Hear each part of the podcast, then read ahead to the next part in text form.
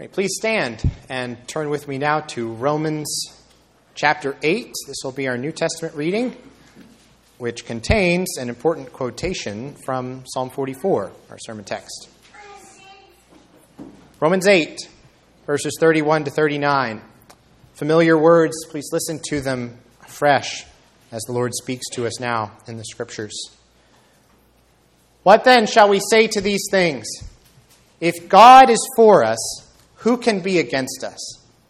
He who did not spare his own son, but gave him up for us all, how will he not also with him graciously give us all things? Who shall bring any charge against God's elect? It is God who justifies. Who is to condemn? Christ Jesus is the one who died. More than that, who was raised, who is at the right hand of God, who indeed is interceding for us. Who shall separate us from the love of Christ? Shall tribulation? Or distress or persecution or famine or nakedness or danger or sword. As it is written, For your sake we are being killed all the day long. We are regarded as sheep to be slaughtered. No, in all these things we are more than conquerors through him who loved us. For I am sure that neither death nor life, nor angels, nor rulers, nor things present, nor things to come, nor powers, nor height, nor depth, nor anything else in all creation will be able to separate us from the love of God in Christ Jesus our Lord. Amen. You may be seated.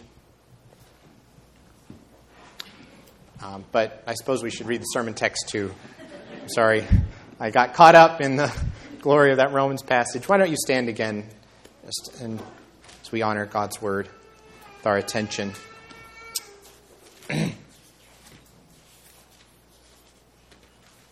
Standing, you ever wonder why we do that? Standing shows our acknowledgement that this is not just any other book, this is the Word of God.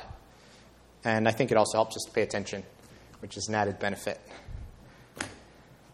Psalm 44 To the choir master, a maskil of the sons of Korah. O God, we have heard with our ears, our fathers have told us what deeds you performed in their days and the days of old. You, with your own hand, drove out the nations, but them you planted. You afflicted the peoples, but them you set free. For not by their own sword did they win the land, nor did their own arm save them. By your right hand and your arm and the light of your face, for you delighted in them. You are my king, O God ordained salvation for Jacob. Through you we push down our foes. Through your name we tread down those who rise up against us. For not in my bow do I trust, nor can my sword save me. But you have saved us from our foes and have put to shame those who hate us. In God we have boasted continually, and we will give thanks to your name forever. But you have rejected us and disgraced us and have not gone out with our armies. You have made us turn back from the foe, and those who hate us have gotten spoil. You have made us like sheep for slaughter, and have scattered us among the nations. You have sold your people for a trifle, demanding no high price for them. You have made us the taunt of our neighbors, the derision and scorn of those around us. You have made us a byword among the nations a laughing stock among the peoples.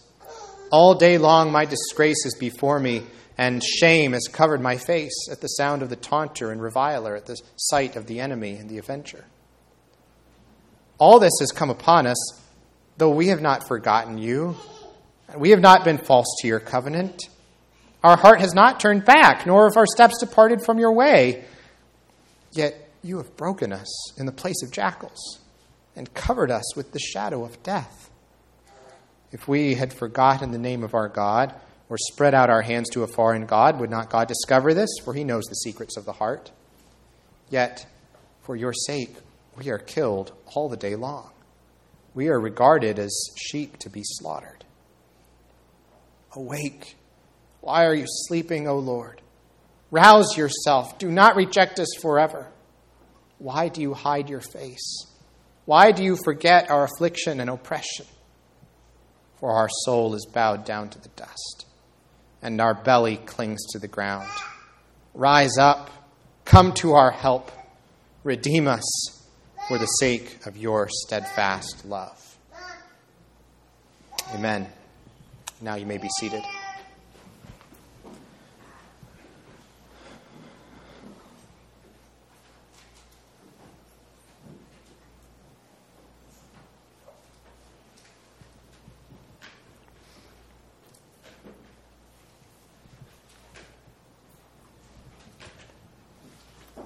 Wonder if you've ever had the experience of trying to do a craft where you, you, you maybe you found it on the internet, a uh, picture of some charming little thing you want to try to make, and, and you've got your paper, you've got your paints, you've got all your fancy supplies. And you start out all smiling and excited, I'm going to make this beautiful thing. It's going to be amazing. And uh, the more you work on it, uh, you kind of furrow your brow a little bit and you keep looking at the picture, you keep looking at your work, and, and you start to realize this, this doesn't look like the picture at all. There's a big difference between how I thought this was supposed to turn out and how it's actually turning out. There's a, a mismatch between what I imagined and what I'm experiencing, between expectation and the reality. Of course, when that happens, when you're making a craft, you can just say, okay, well, we'll just scrap this idea. I'll buy it on Etsy instead, somebody else. But, um, of course, it's a lot more serious when it's something um, more than a craft where expectation and reality are not matching. What about in the big picture when reality is not matching what you expected for the Christian life? And maybe a, a tremor runs through your faith. And you start to ask questions like if God is who he says he is, and if, if he's done in the past all the things that the Bible says that he's done for other people, if, if he's completely good and he's completely powerful, well, then why does my life look like this? This is a place where I think Psalm 44 can help us. We're going to look at this psalm in three parts tonight. First, God's power in the past, verses 1 through 8. Second, is the problem of our present, verses 9 to 16. And third is a plea for the future, verses 17 to 26. So, power, problem, plea. God's power in the past, the problem of our present, and a plea for the future. First, God's power in the past. Okay, so verses 1 through 8 begin with this uh, snapshot from Israel, this really maybe survey, we could say, of Israel's uh, earlier history. Oh God, we have heard with our ears. Our fathers have told us what deeds you performed in their days, in the days of old. And we should think here about the Exodus, the crossing of the Red Sea, think about the conquest of Canaan, Jordan River, Battle of Jericho, everything that we just wrapped up studying in the book of uh, Joshua a few weeks ago, when you remember how not, not one word of all the good promises that the Lord had made to the house of Israel had failed. All came to pass. There was miracle after miracle, supernatural victory after supernatural victory. Um, and by the way, good for the fathers who are mentioned in verse 1 there. Amen? Because the, they, these fathers have faithfully passed on, generation after generation, they've passed on that history to their children like they're supposed to do like they've been instructed to. do, We have heard with our ears, our fathers have told us these things. And that's how the covenant community is supposed to work, right? One generation shall commend your works to another and shall declare your mighty acts. It's Psalm 145. And I remember from Joshua, or from, uh, from Exodus and then later from Joshua, when your children ask you, whether it's why do we celebrate the Passover or why is there this mound of stones in the Jordan River, you tell them, you tell them what the Lord did for you in the past so that they will trust him with their future.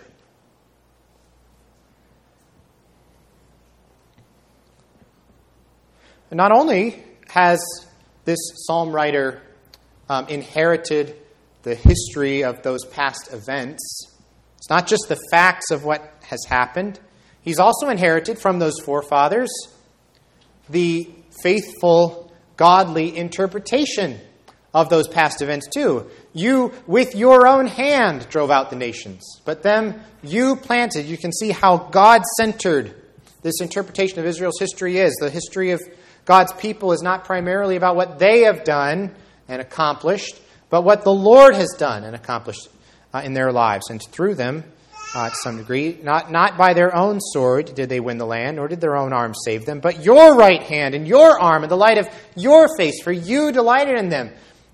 Throughout this psalm, we should notice how many times that second person pronoun, you, you, you, you, is just talking about what the Lord has done in the past. And then it's going to turn around in the middle section be about what the Lord is doing now. Still, it's you, you, you, but there's a contrast. Uh, we'll get there in a little while. For right now, though, look at all these things the Lord has done for Israel, not the things that Israel has done for God. And so, in light of that history of the past, in verses 4 through 8, there's this very positive, very confident, trusting confession of faith and reliance on the Lord uh, that He is going to continue to act in the same way um, in Israel's present and future. It's not just that God was, was their king, the king of our fathers back then. Verse 4 You are my king, O God. Verse 5 Through you we push down our foes. So the history of God's power is not just um, this artifact of the past that we look back to for inspiration. It is describing for us what God is like, the eternal God, who is the same God that we serve now. And so that, that God's power that we see in the past is also the living present for the people of God. Right now, in our time and place, He's saying, We, like they, are not going to trust in our bows and swords either.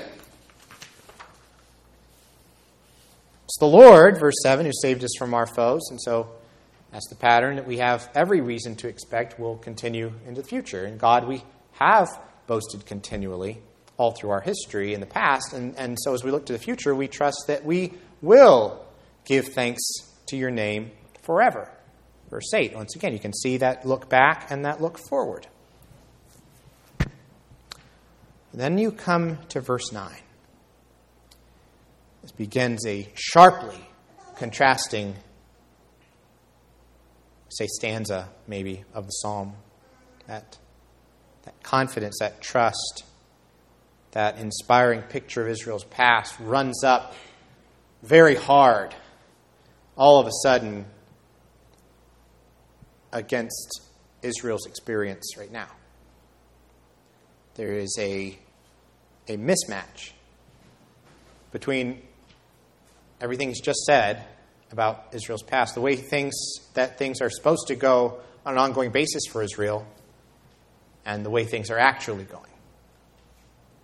It's almost as though he's saying, That was then, but, but Lord, look, this is, this is now. This is quite different.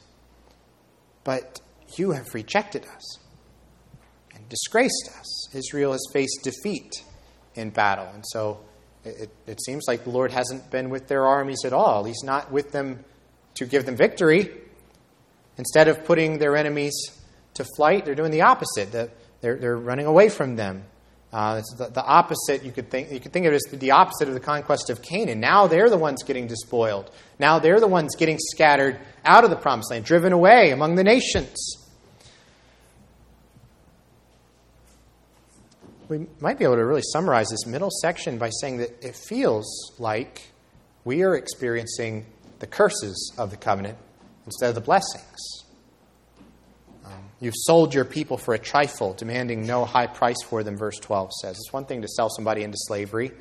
That would show already what a low value you put on your relationship with them, but, but even worse, to sell them cheaply, to sell them for next to nothing.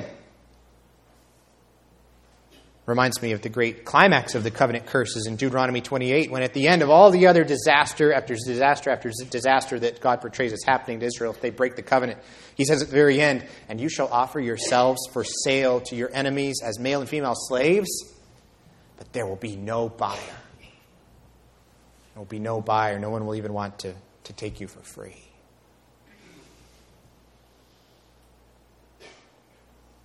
And then verse 14 should remind us of the language of the prophets when they're speaking against uh, God's rebellious people. Um, this is the sort of thing, verse 14, that happens when Israel has rejected God, rejected his word. Jeremiah 24 9 says, I will make them a horror to all the kingdoms of the earth, to be a reproach, a byword, a taunt, and a curse in all the places where I shall drive them. So Jeremiah is saying that the word Israel will, to the nations, will, will be like a bad word, a curse word for, for other countries. Um, Israel will be so famous, so proverbial for the disaster that's happened to them. It's going to become like a, a kind of a, a trope for describing or, or maybe insulting somebody that you don't like. To refer to them, comparing them to Israel. But here in verses 13 and 14, the psalmist says, Lord, that, that's us. That's what's happening to us right now. And it, it feels really rotten for him, for Israel. All day long, my disgrace is before me, he says. Shame has covered my face at the sound of the taunter and reviler, at the sight of the enemy and the avenger. And you might think of, if that sounds familiar, think of the phrase from Psalm 8. Oh, out of the mouths of infants and nursing babies, you've uh, established, you've poured forth speech to still the enemy and the avenger. Picture of God using even children to be able to put to silence enemy and the avenger. It's the same phrase again, except now the enemy and the avenger have the upper hand. Now they are taunting Israel.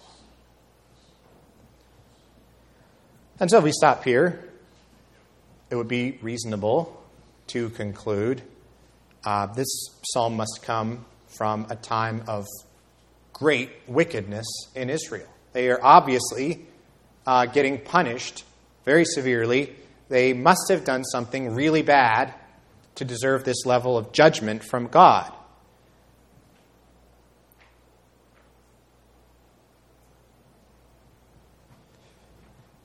Seems reasonable. We're going to find out that's not right. Um, when we think about that picture on the, on the front of the box or the picture from the internet of the craft. Well, we think, what is our picture of what life ought to look like? So often it's, it looks like this. Well, righteous people have happy lives, and wicked people have miserable lives. It's kind of the mentality of Job's friends.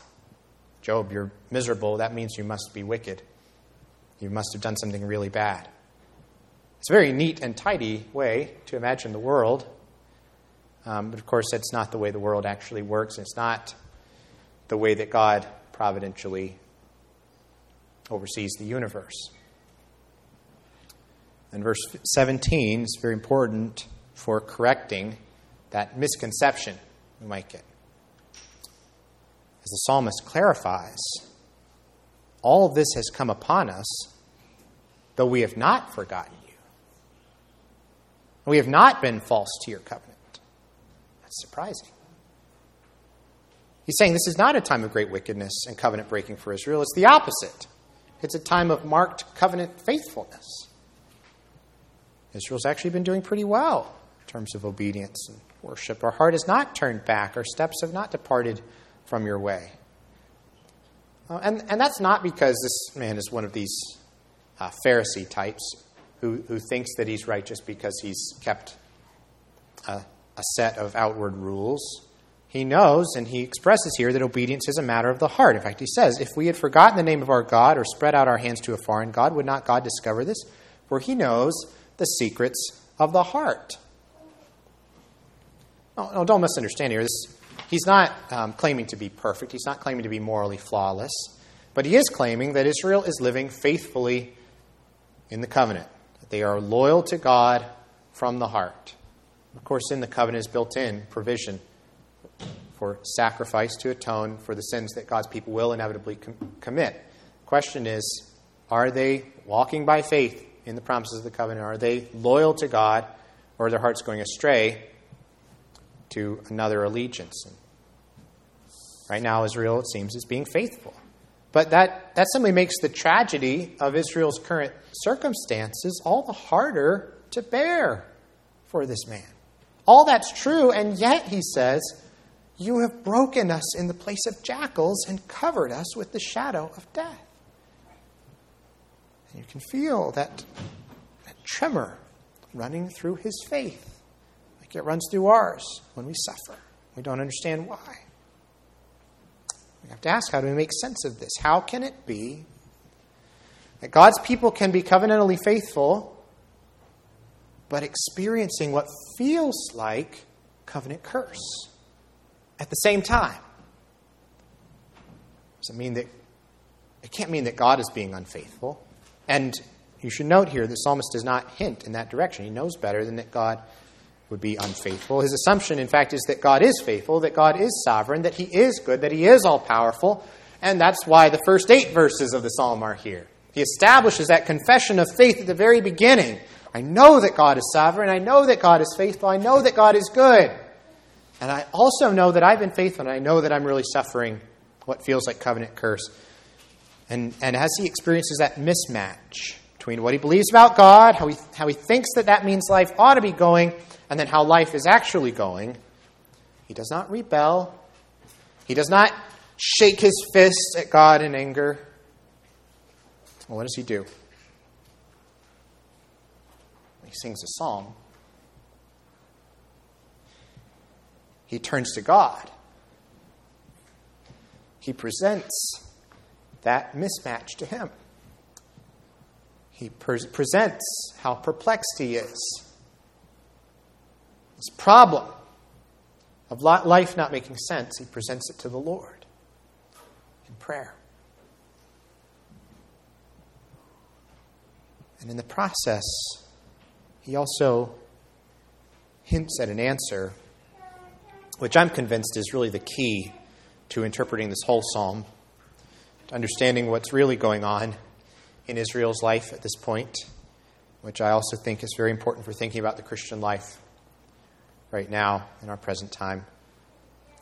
Um, you know how many different diseases can present with uh, very similar symptoms.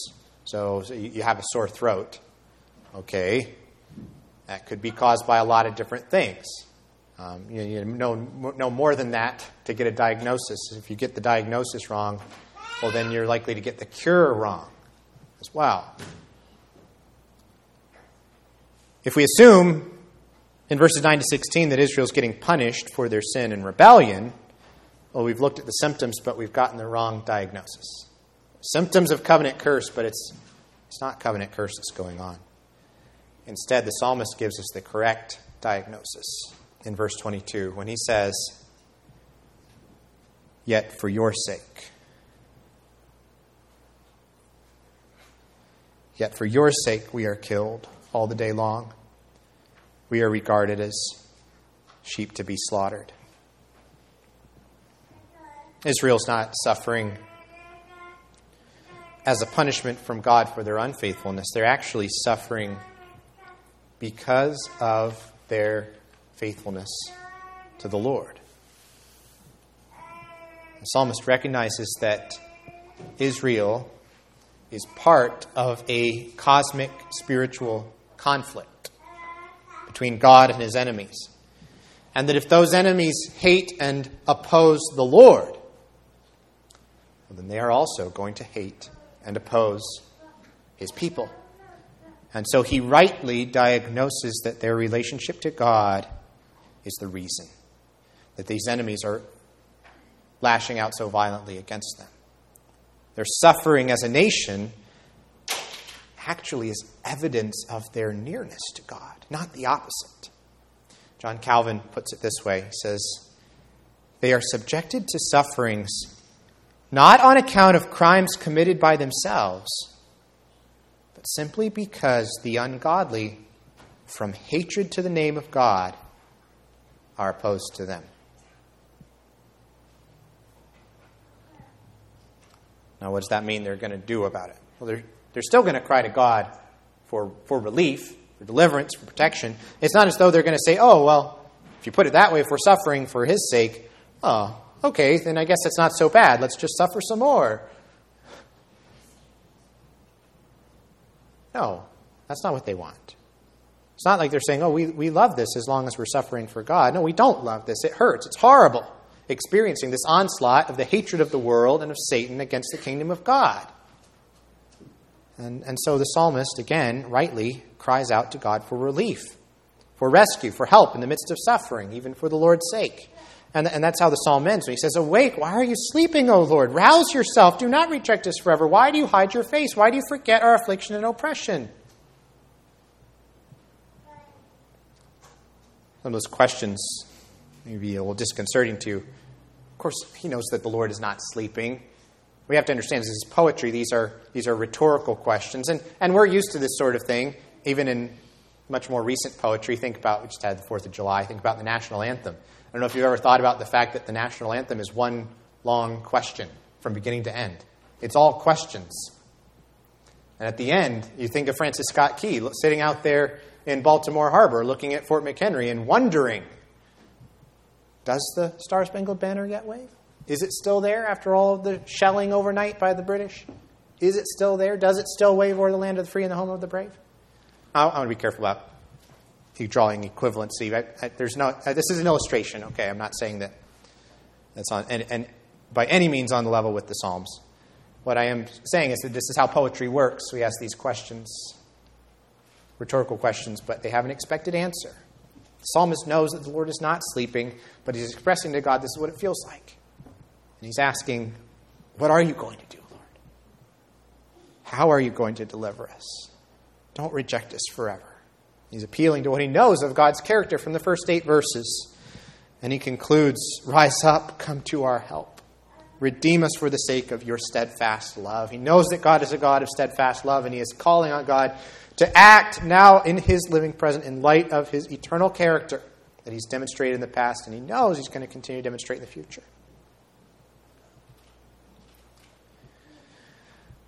Now, earlier we um, read a very famous passage from the New Testament, right? The end of Romans chapter 8. One of the most famous, about how we're more than conquerors how nothing can separate us from God's love.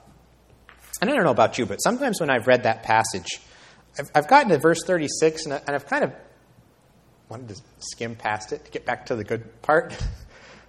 quote unquote, I'm, I'm being self deprecating there. We don't want to treat one passage, part, part of Scripture as not good.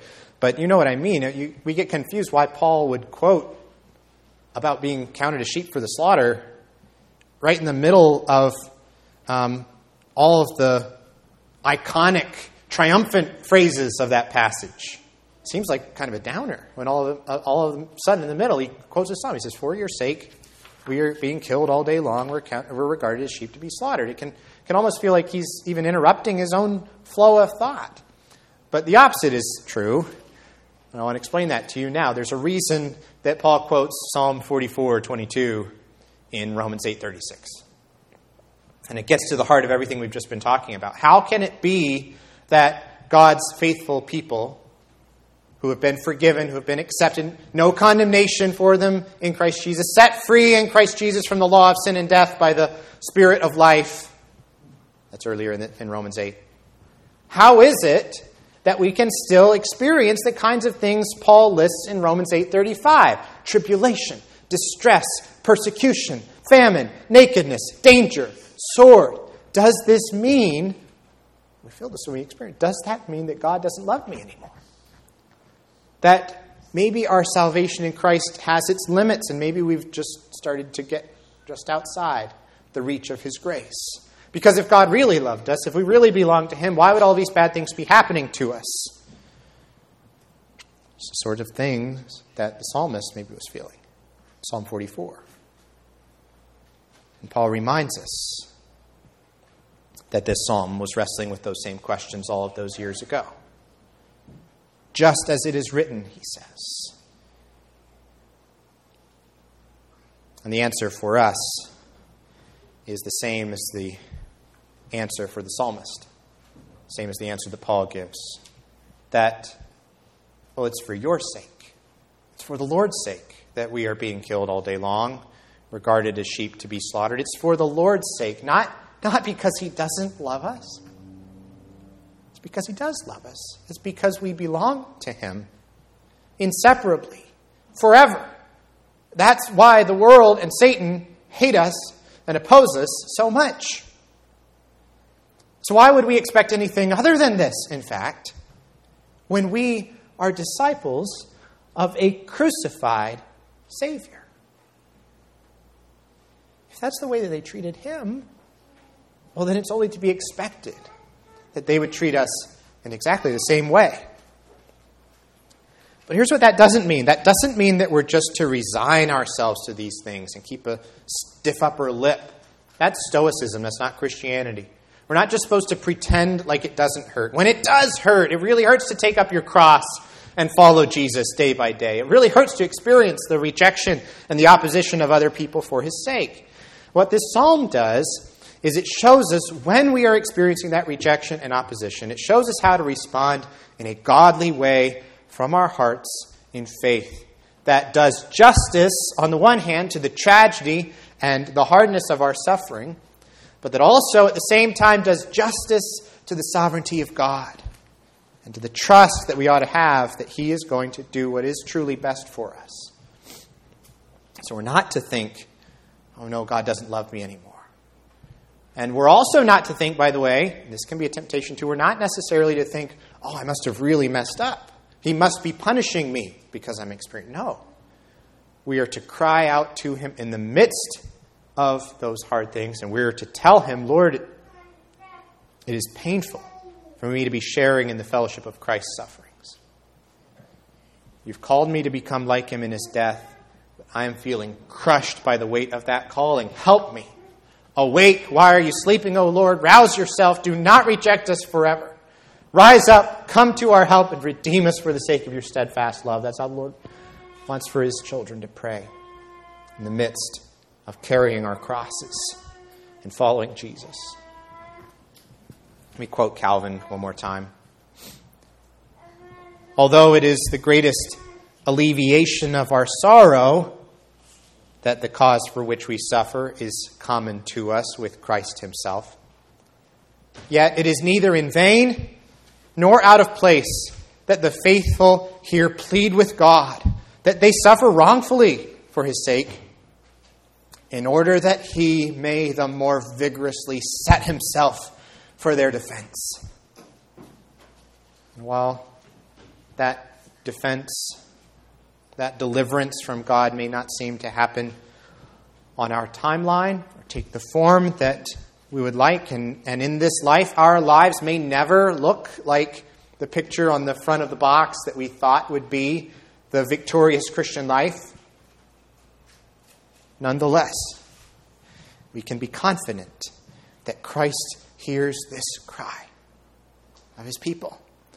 And we can be confident that in all of these things, in the tribulation, distress, persecution, famine, peril, danger, sword, in all those things, in them, we are more than conquerors through him who loved us. Not in spite of them, not once we get through them, but in those things, we are more than conquerors through him who loved us. We can be confident that the Lord who took the punishment for our sins on the cross and who died for us so that we could have life will not just kind of give us a ticket to heaven and then leave us on our own to fend for ourselves in a Christian life. No, He's going to be with us there in our suffering for His sake.